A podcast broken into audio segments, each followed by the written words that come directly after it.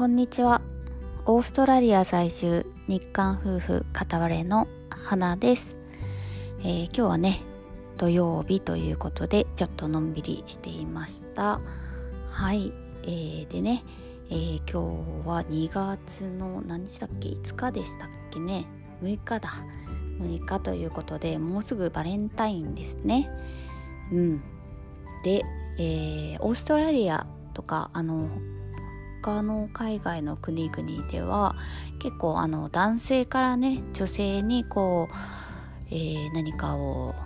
プレゼントしたりとかあとディナーに誘ったりとかそういう日が、えー、バレンタインだったりするんですけれども、えー、日本と韓国はね女性の方からこうチョコレートを渡したりするような日ですよね。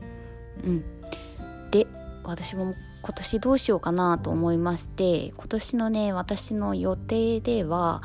えー、まあねえー、メルボルンってね夏がすごい短くてですね、えー、すぐ寒くなってしまうんですよ。なので、えー、今年はねパクさんにちょっと上着を上着といってもねパーカーとかちょっと羽織れるようなものを何かプレゼントしたいなと思っています。うん。でね、えー、去年ロックダウン明けたぐらいからかな実は私の中でちょっとした計画がありまして、えー、その名もですね、えー、ダサい夫改善計画ということでね、え勝手にね、え私の方で計画を進めています。はい、えー、パクさんにはねちょっと内緒なんですけれどもねはい、えー、というのも、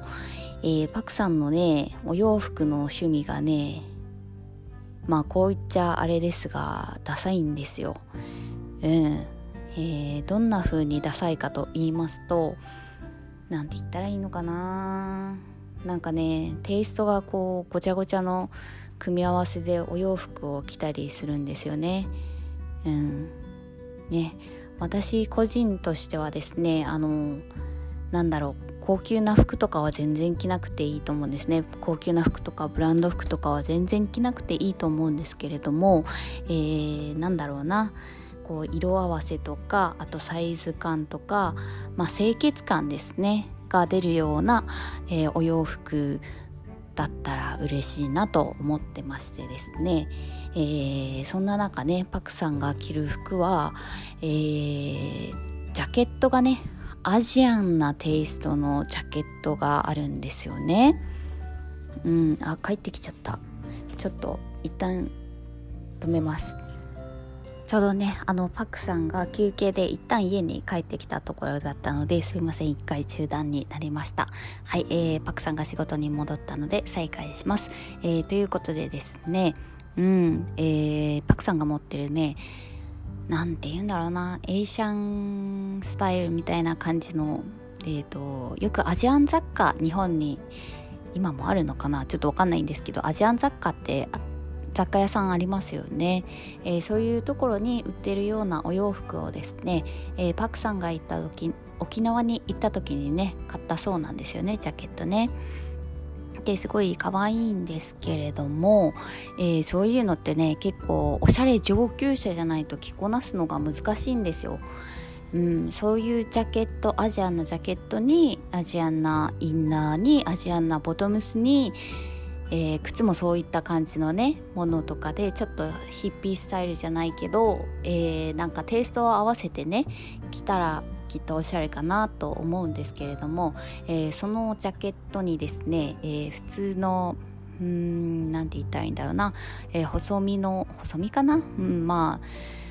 ジーンズと,、えーと、ラコステのスニーカーととか合わせたりするので本当にあのちぐはぐなんですよね全てがね。でそれを指摘すると、えー、ちょっと不機嫌になってしまうので結構難しくてですね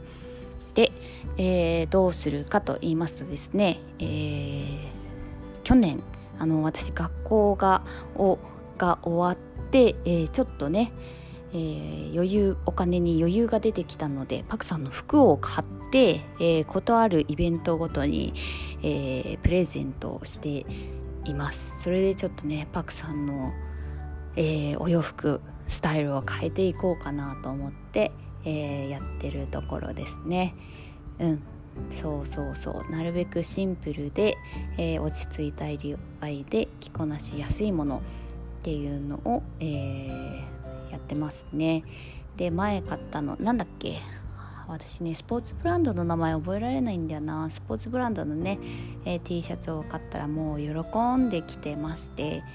えー、あとジーンズも買ったな。うん。ってな感じで、えー、ちょっとずつね改造計画を進めています。うん。でそのジャケットを買えばとりあえず、えー、まあひどい格好をしなくて済むんじゃないかなと思ってバレンタインはそのジャケットをね買おうと思ってるんですよ。うん、前もねあのなぜかねちょっと派手な服を選びたがる。そうファッションセンスはないのに何て言うんだろうな。ちょっと際どい色とかを選びたがるのでもうそれをねなんとか阻止するのに必死です。はい、えー、皆さんもね、えー、旦那様、えー、彼氏さんもしファッションセンスが微妙だっていう方はちょっとね何かいいアドバイスがあれば教えていただきたいなと思います。はい、えー、そんな感じでね、えー、昨日の配信にコメントをいただきましたのでコメント返しをさせていただきます、えー、かすみさんからコメントをいただきました。ありがとうございます、えー、花さんこんにちは。挑戦ですね。海外にもあるんですね。おうち時間をうまく使うにはいいかもしれませんね。日本でもみんな頑張っていますね。コロナのオーストラリア対応羨ましいな。花さんも気をつけてくださいね。ということでありがとうございました。えー、そうなんですよね。海外にもねあの昨日配信したのがね海外のクラウドソーシングサービスということで何、えー、て言ったらいいんだろうな。うんと自分のね特技とかを生かしてこのなんだイラストを描いたりとか、えー、自分のデザインスキルとかコーディングスキルとか、えー、そういうのをですね、あのー、なんだろうえー、シェアできるようなアプリがあってですねそこであのお客自分のお客さんになる方を見つけたりするアプリがね日本でもあると思うんですけどそういうのも海外でもちょこちょこあったりするのでそちらを昨日ご紹介させていただきました。うん、なかなかね、えー、私もロックダウンの時ねほんと仕事がなくなってちょっとでもね足しになるようにみたいなね いう気持ちもありつつ自分のスキルアップにもいいかなと思ってそういうのをちょっと使ってたので、えー、そういうのをご紹介させていただきました。本当ね日本ねまだまだ冬ですもんね。かすみさんも、えー、ぜひねお体お気をつけください。はい。では今日も聞いていただいてありがとうございます。ではまた。See you!